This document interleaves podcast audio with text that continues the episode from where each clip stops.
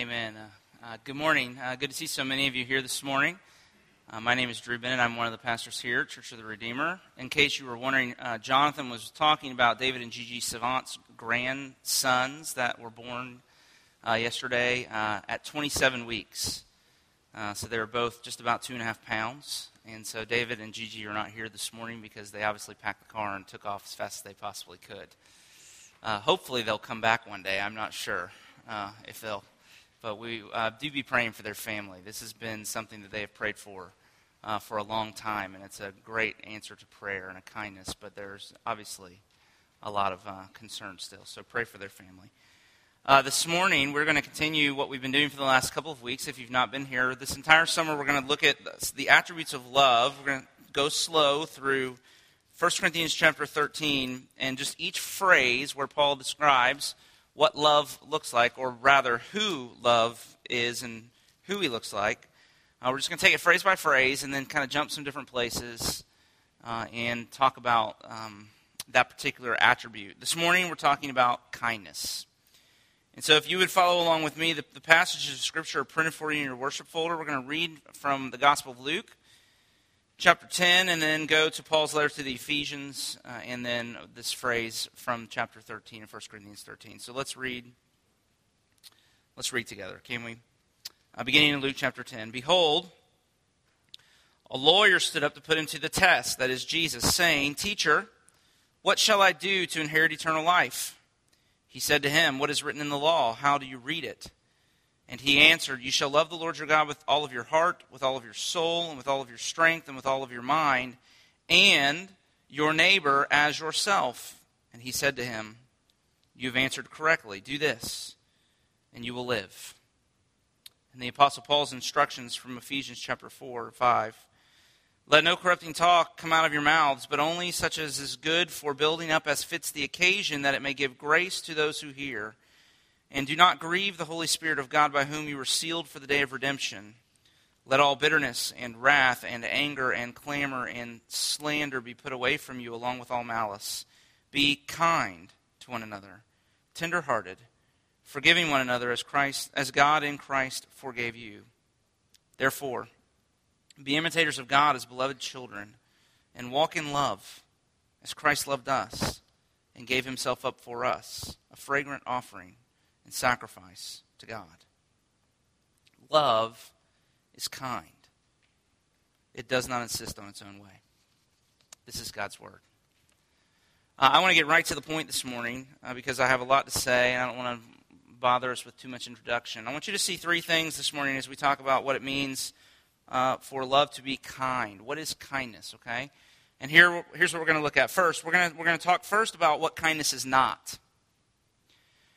So what kindness is not, but then secondly, what true kindness is, and then thirdly, we've got to finish by asking, then how do you get it? So what is kindness, what isn't kindness, what is kindness, and how do we get in touch with the spiritual power that can make us kind? Those are the three things we want to see this morning, okay?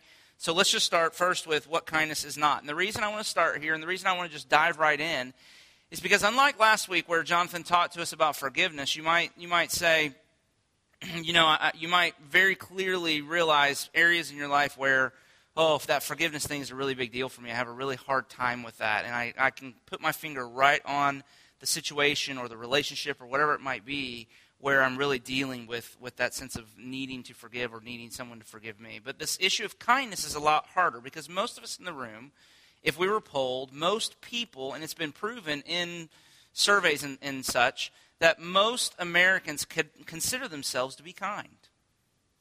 So whereas last week most of us would say, man, I know that's a big deal, I have a really hard time with that, but here this morning we would say kindness, and you might say, well, you know, this is not that big a deal, I really don't feel like I struggle with this too much. And if that's the case, then the argument I want to make to you is it probably means that you mistake an artificial kind of kindness for true kindness, okay? Because you see, there's an artificial kindness. There's a type of kindness that's really just selfishness in disguise. And this is what we've got to distinguish between. Kindness is the opposite of selfishness. So look there, chapter 13, 1 Corinthians. Love is kind, and then he goes on later to say it does not insist on its own way. And those two statements, love is kind, it doesn't insist on its own way, are to be seen in tension with one another. If you're kind, then you're not selfish. If you're selfish, then you're not kind. Okay? So true kindness is selfless. It's focused on the other person, meeting their needs, but there's an artificial kindness that's really all about me. The problem is this is really hard to describe, but we know it when we see it. Okay, and it really, this artificial kindness, I've called it in your outline selfish niceness. Right, comes in two forms, okay? And I want to describe each of you, one in more vivid detail than the other. But the first is, the first form of selfish niceness, or this artificial kindness, is the person who, on the surface, is very nice and courteous, but you just get the feeling by being around them that it's not real, it's not genuine. They may be helping people, but if you look long enough, you figure out it's really all about them. There's no humility about them, okay? And again, it's really hard to explain, so let me try to illustrate. And probably my favorite characterization of this type of artificial kindness is, and it's such a poignant character that it makes sense. My favorite illustration is Glinda the Good in Wicked. If you've ever seen the show, the first time I saw it, it was absolutely painful. It was a painful experience for me. And if you've not read the book or seen the show, it really is a rather profound treatment of how difficult it is to tell good from bad sometimes. That's really kind of the theme of the book and also the show Wicked. And of course, it's based upon the Wizard of Oz. And in the Wizard of Oz, it's very black and white, right? If you grew up with the story, the villain in the story is clearly the Wicked Witch of the West. But in the book and in the musical, it's a little more complicated. It really is if you can follow me, it's a postmodern commentary on morality in many ways. So Elphaba, who becomes the Wicked Witch, is the outsider and is cast by her social circle as the villain. However, she's really the one with moral convictions who's compassionate and kind and genuinely concerned for others. Then there's Galinda, the Good. She's literally called Glinda the Good Witch she becomes, and she's the hero. She's popular and perfect and very dutiful and mannerly. She's always running around trying to help people. And outwardly, she's very kind, but it's fake. She's vain, pretentious, and self-righteous. So underneath this kind of veneer of niceness, she's actually very rude. And that's the point of the story. That's often what appears good is actually not. That kindness can be just selfishness in disguise. And so Gregory Maguire is the man who wrote the book upon which the musical is based. And I read the book as well. And he introduces us to Galinda at the very beginning of the book as she's traveling by carriage to boarding school. And when we first meet her, she's described, I think, with absolutely perfect insight. He describes her as looking through the window of the carriage that she's riding in out at the world outside, but all she can see is her own reflection.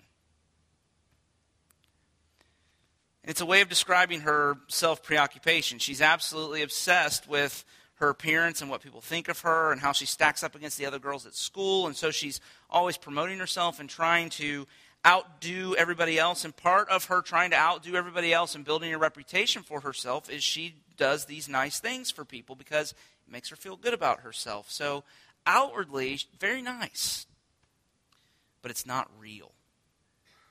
It's all about her because she lacks humility. And without humility, she isn't kind. She may appear kind, but it's fake. It's just selfishness. So you go watch the show, and you ought to if it comes around, because it really is fascinating.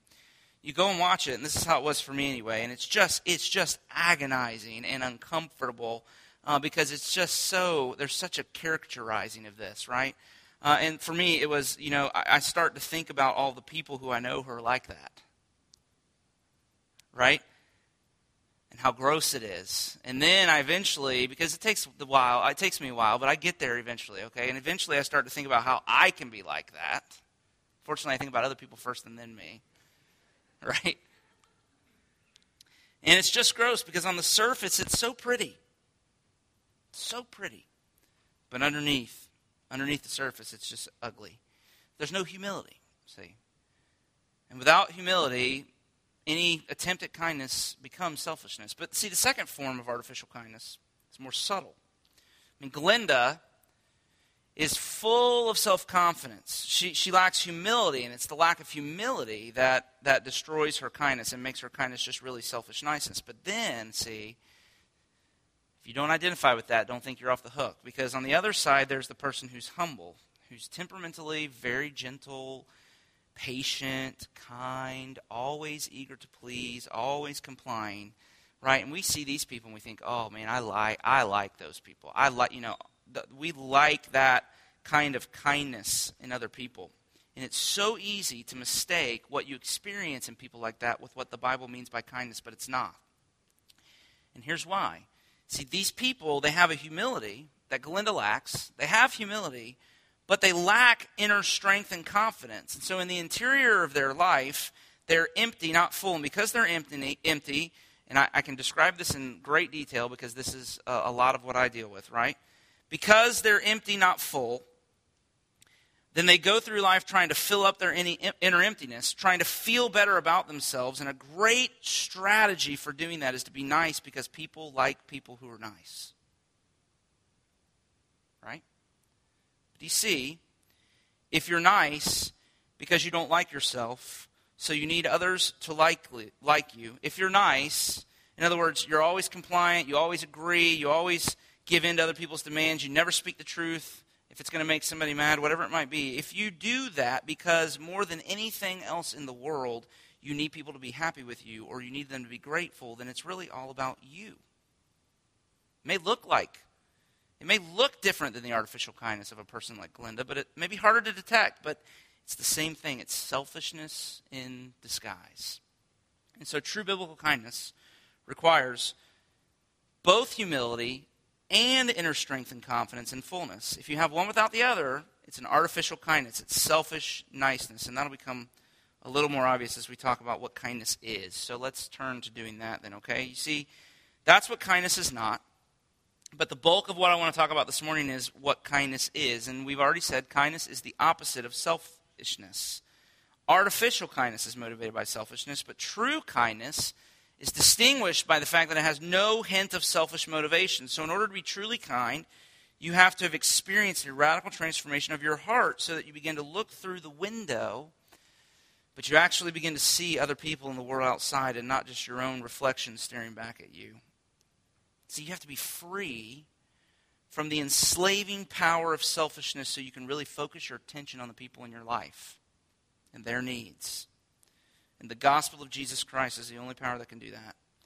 See, salvation, as the Bible describes it, is God overthrowing the power of my self-love. Therefore, what we learn is true kindness is a grace. It's something God produces in us. It's a sign of the power of God working in your life, and it's the evidence of a new heart. So let me show you from these texts what true kindness looks like, and then show you the power to become that kind of person. Okay, there are three parts to what the Bible means when it describes kindness. Probably more than three, but we're going to talk about three this morning anyway. That's as far as we're going to get, okay? There is these three things: a specific direction, there's a matrix, and then there's a motivation for kindness, okay? So all three of those things, that's what we're going to talk about. The direction of kindness, the matrix for it, and the motivation behind it, okay? And so I want you to see these three things. First, there is a direction to kindness. It's outward, not inward. It's moving towards other people and their needs, not moving towards me and my needs. So kindness is very simply meeting needs. It's doing good to people. A friend of mine at our mother church in Lakeland, he has a personal mission statement for he and his family. And you ought to have one of those. It's a good idea. But their family's mission statement is just this: doing as much good as possible for as many people as possible for as long as possible. That makes for a busy life, by the way. And his is. Doing as much good as possible for as many people as possible for as long as possible. And that's what this passage in Ephesians 4 is about. Look down there at verse 32. He says there, Paul says, be kind to one another, tenderhearted, walk in love. And that command towards that push towards kindness is what dominates everything else he has to say. So if you go back up to verse 29...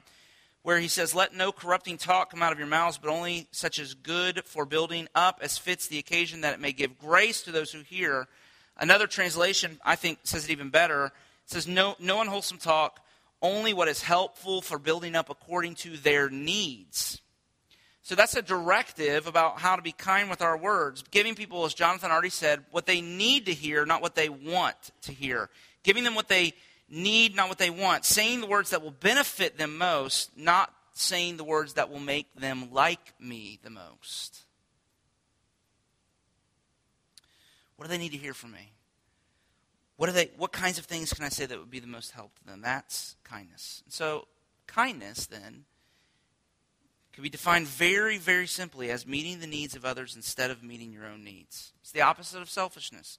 Selfishness is meeting my needs. Now apply that to words and what Paul says here in verse 29.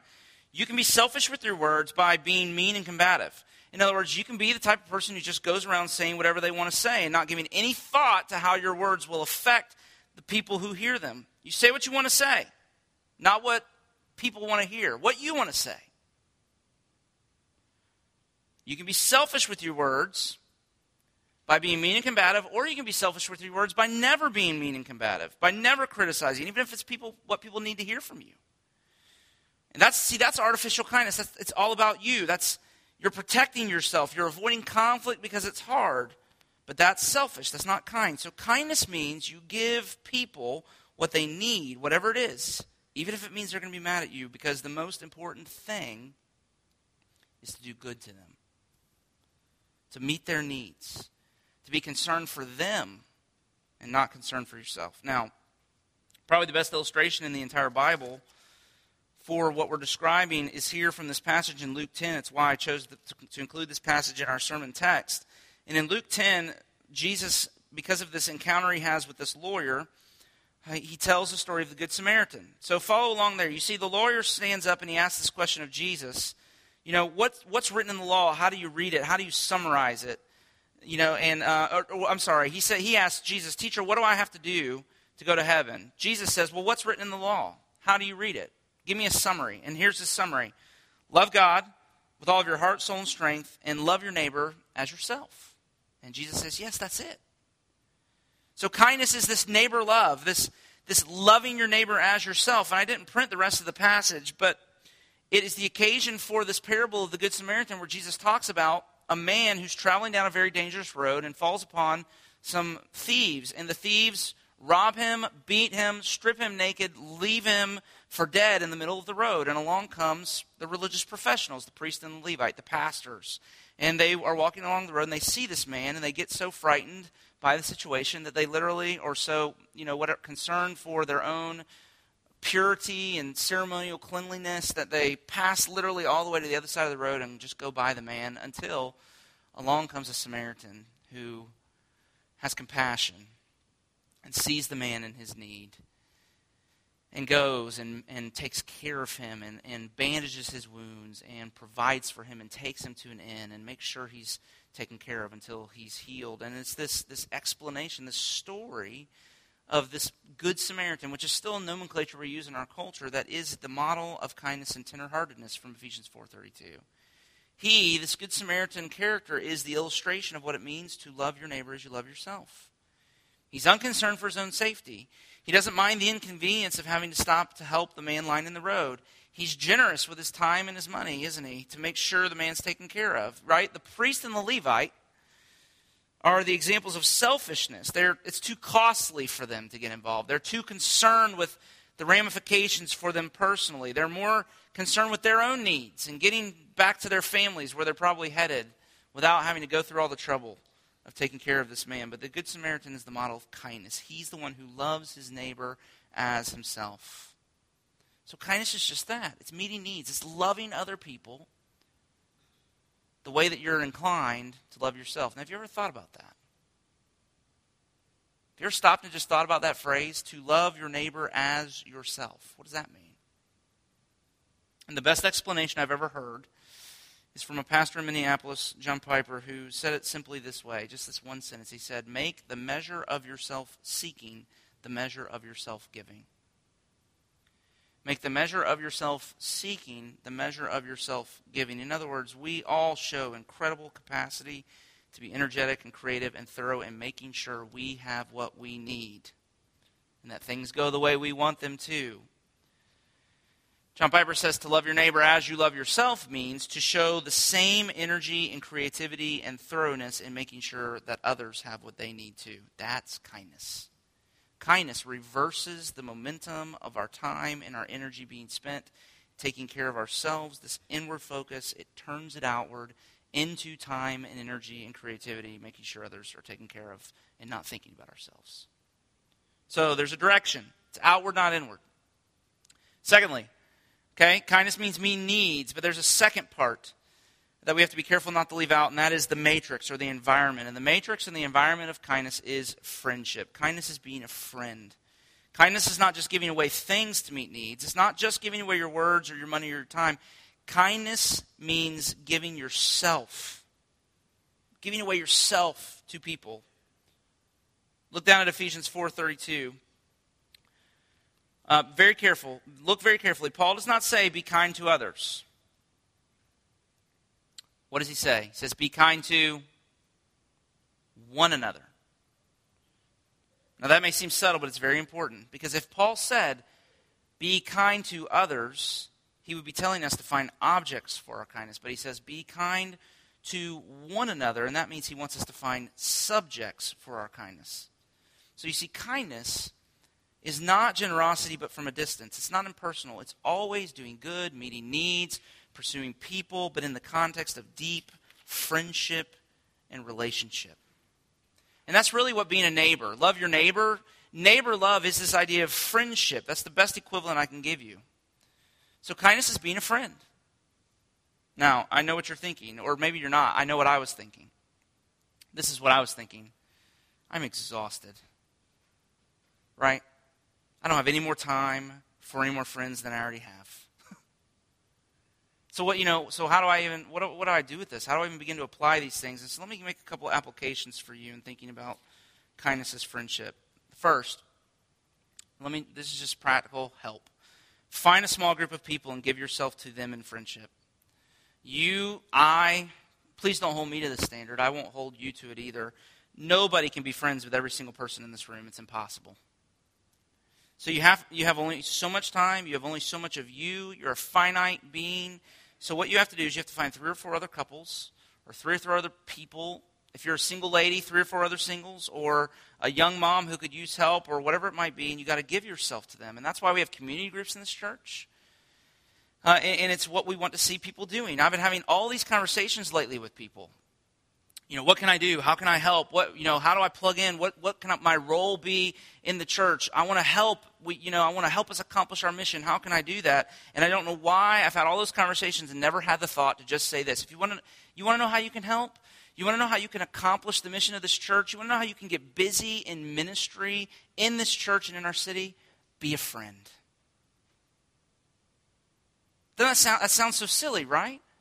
Find 3 or 4 other people. Find 3 or 4 other families. Find somebody, a mom who could use somebody to bring them a meal once a week. I don't know what it might be. Be a friend. That's helping us accomplish our mission in this church. Friendship is a missional strategy because we are, in our culture, driving down a super highway towards material attainment, status seeking, and all these kinds of things, but it's destroying the kind of time and space and creativity that's required for developing deep, intimate friendships. So, to commit to the spiritual practice of friendship, we're going to have to repent of how busy our lives are and why they're so busy and why we have no room and no time for people. And I want to say, if your life is too busy to intentionally pursue friendship with people, can I make a suggestion? You're too busy.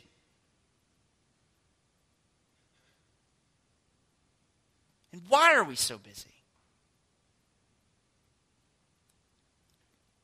So we got to find a small group of people.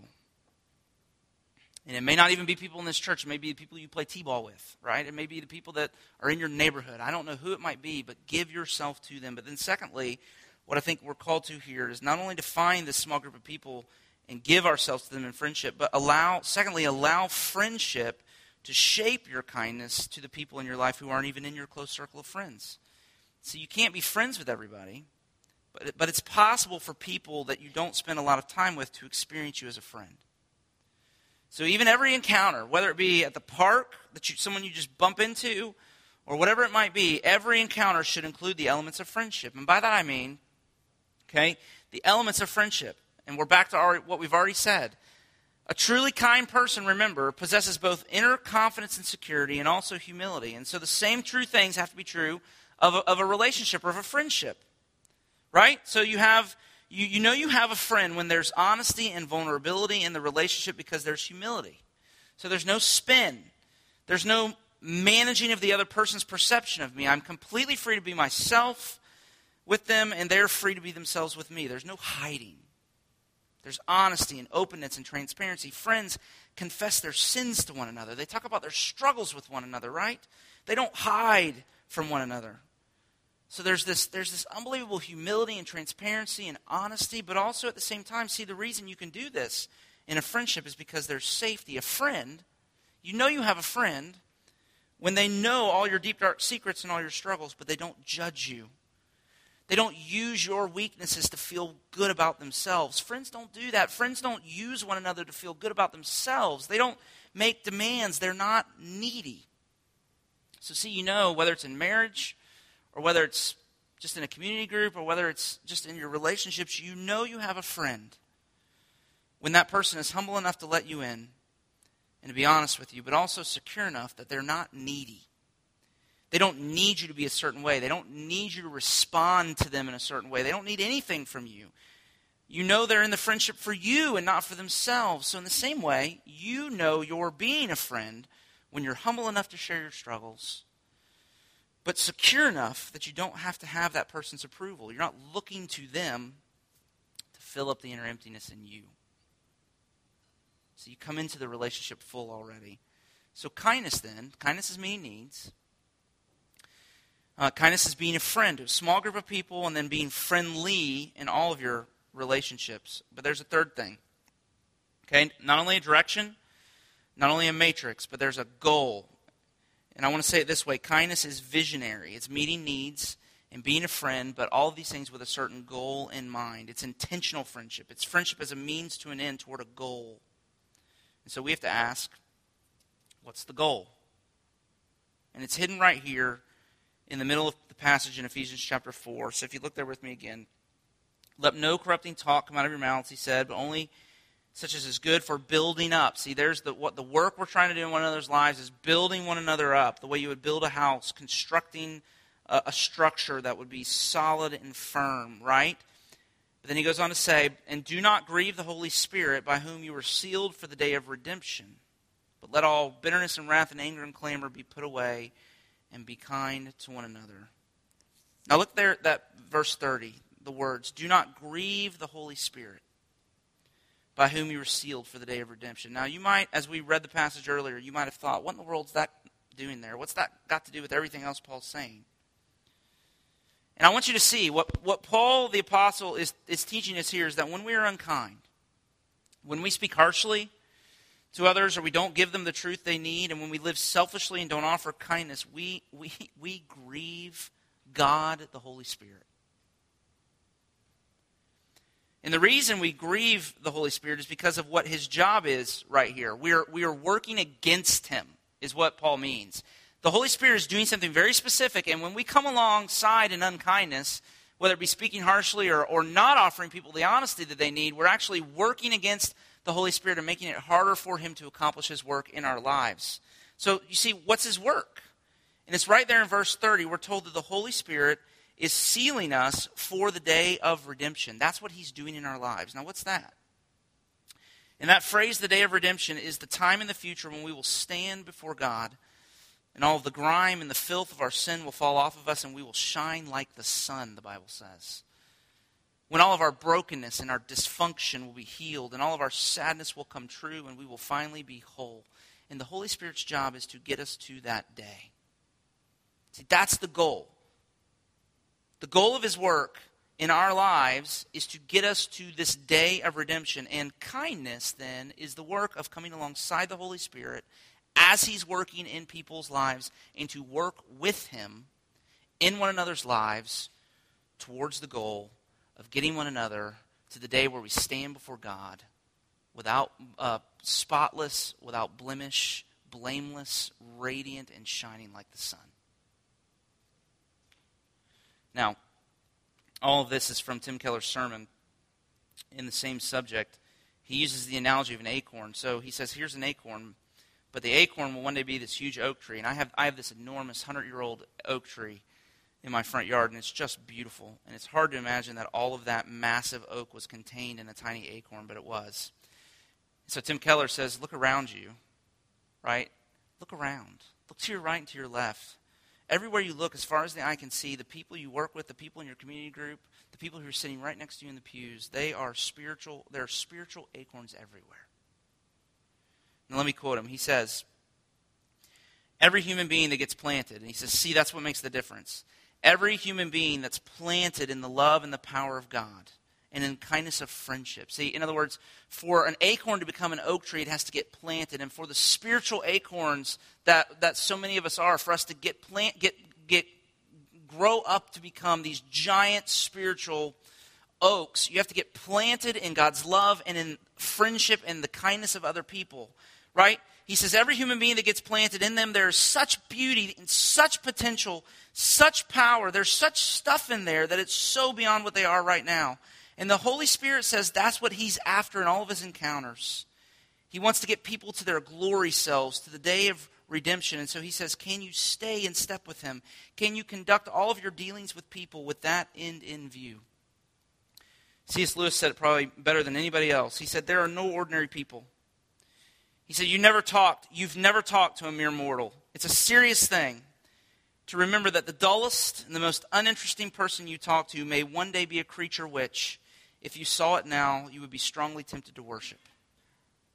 Or else, a horror and a corruption such as you now meet, if at all, only in a nightmare. All day long, he said, in some degree, we are helping each other to one or the other of these destinations. And it is in light of these overwhelming possibilities, it is with the awe and the circumspection proper to them that we should conduct all our dealings with one another, all friendships, all loves, all play, all politics. That's kindness. Dealing with one another in awe over the glorious beings we will one day be and treating each other accordingly, even in our sins, with respect and care, not judging, no condemnation. See? Let me quote Tim Keller one more time. He says, every human being is a story. And the end of that story is glory or terror. And every encounter you have, you get into their story. Now, are you going to come into their story filled with your own needs, saying, how can I use these people to make me feel better? Or are you going to say, what can I do to get these people into God? What can I do to make this person glorious? Now, kindness is always there to serve the other person and meet their needs. Kindness is friendship, but with a goal. Remember, kindness looks underneath the flaws and the imperfections of other people to the thing that is completely ravishing about them that God is making them into. And then kindness commits to bringing that glory out.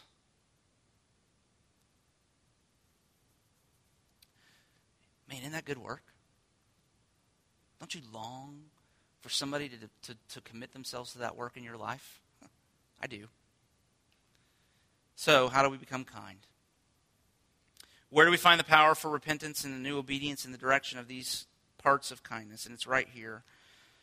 And I'll be very brief. Follow Paul's argument in Ephesians 4 and 5. He says, no bitterness or wrath or anger or talking bad about people, but be kind to one another, tenderhearted, forgiving one another. And here's the phrase, as God in Christ forgave you. And walk in love, he goes on to say, as Christ loved us and gave himself up for us. So the model for our kindness and our love for one another is the kindness and love that God has shown to us in Jesus Christ. Titus 3, which we read for our assurance of pardon, says that even more clearly than Paul does here, that we were full of hatred and envy and such. And I hope you saw it there in the middle of that passage in Titus 3. He says, but then the kindness of God appeared and saved us. And that word appeared means made visible. Jesus, in other words, the kindness of God showed up, wrapped itself in flesh and blood, and started to walk among us. And Jesus is the embodiment of God's kindness. He is the physical form of God's kindness. So as God in Christ, that's the model for our kindness. But not only the model, it's also the power. How do you become a patient person? Right? Or better, how do you raise children who are patient people? The only way to become a patient person, it happens when you realize that God has been infinitely patient with you. And that's what helps you be patient with other people and bear with them in their weakness. Right? You were weak and God bore with you, see? How do you forgive where it's hard to forgive?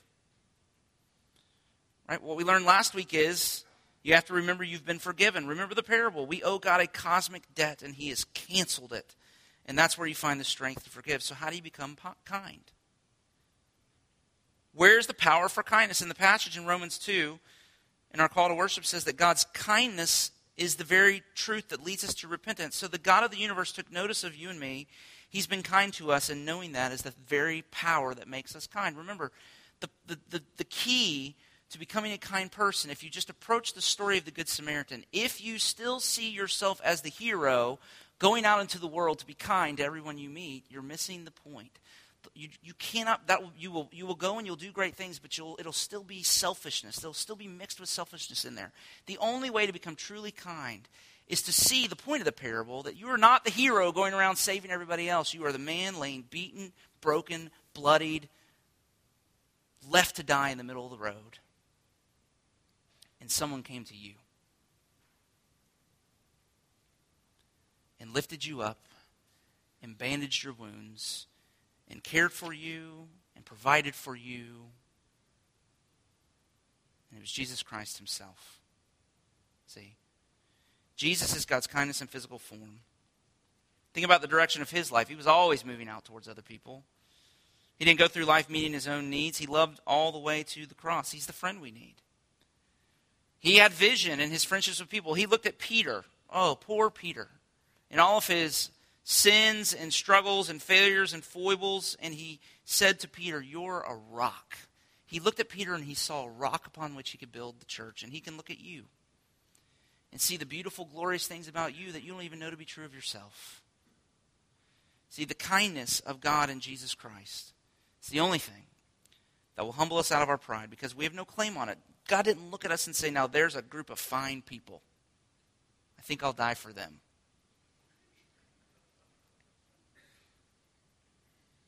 No, Jesus' love for us sent him to the cross. Why? Jesus died on the cross because he wanted us more than anything else in the world. And the thought of that can give you inner humility because you have no claim, but also inner strength and confidence. You can be a person who has deep humility and security at the same time. And that's what the experience. See, that's the experience of grace. That's what happens when you have an experience of grace. That's what it does in your heart. It produces deep humility and security at the same time, and it's only a heart that has been humbled and is at the same time secured by God's love and kindness, which can turn around and be truly kind to others. And so that's the work we need to pray that God would continue to do in us by his Spirit. And so let's do that, can we, as we prepare to sing. Father, we confess to you that sin is so subtle that often even the way we talk about it, There are these rules in the Scripture, and we think if we break those rules, that's sin. But there are many ways in which we can be nice, kind people and not realize that we're being driven, even in our good things, in our mannerliness, in our niceness to other people, by this gross black hole of self-concern that exists in the inner parts of our lives. And so help us to identify that and repent, confess it, and turn from it and hate it, and turn to you, and we cry out for mercy. Father, that you would meet us at the point of our brokenness and need, where we feel powerless to ever overcome this drive inside of us to think only of ourselves and to be concerned only for ourselves. Would you come? And would you take your love, and would you pour it into our hearts, as we read from Romans 5 this past week? Would you give us eyes to see the loving kindness of our God and Savior, the Lord Jesus Christ? Would you give us spiritual discernment to see ourselves as the one laying broken and bloodied in the middle of the road, and yet in his kindness he came to heal us and to bandage us up and to take care of us? And would it melt our hearts, so much so that it would just humble us right out of all of our pride and arrogance, but secure us out of our fear and anxiety, so that we might truly become people who can bear the fruit of kindness, so that you might be glorified in us, that we could be friends, that we would have the power to be friends, and that our friendship to one another would be the sign and the apologetic for the power of the gospel in our midst, so that the world might come to know you and glorify you. That's what we pray. And we pray in Jesus' name. Amen. Amen. At the beginning of the service, we sing a song of repentance together and confess that we are many times, at least it feels, like a valley of dry bones. And yet in our worship, we proclaim the truth that Jesus Christ, our Lord and Savior, not only died for our sins, but rose again. And in his resurrection, he has the power to speak to the dry bones, that the dry bones might live. And so, if your faith is in the Lord Jesus Christ, then you would say, "Oh, the war I'm waging against the selfishness of my own heart feels so overwhelming." Take heart in the fact that the one who is the kindness of God in physical form has sent the Holy Spirit to live in you, so that now the promise of this benediction is that he will give you everything you need, and that he will go with you to speak life to your deadness, and that you might live, that you might come awake to the work that God has for you in the lives of other people. And that's our hope. And so receive this hope then as the promise of God's power to save. May the Lord bless you and keep you. May the Lord make his face to shine upon you and be gracious to you. May he turn his face towards you and give you his peace, both now and forevermore. Amen. Go in his peace. We'll reconvene in about 5 to 10 minutes in here. Thanks.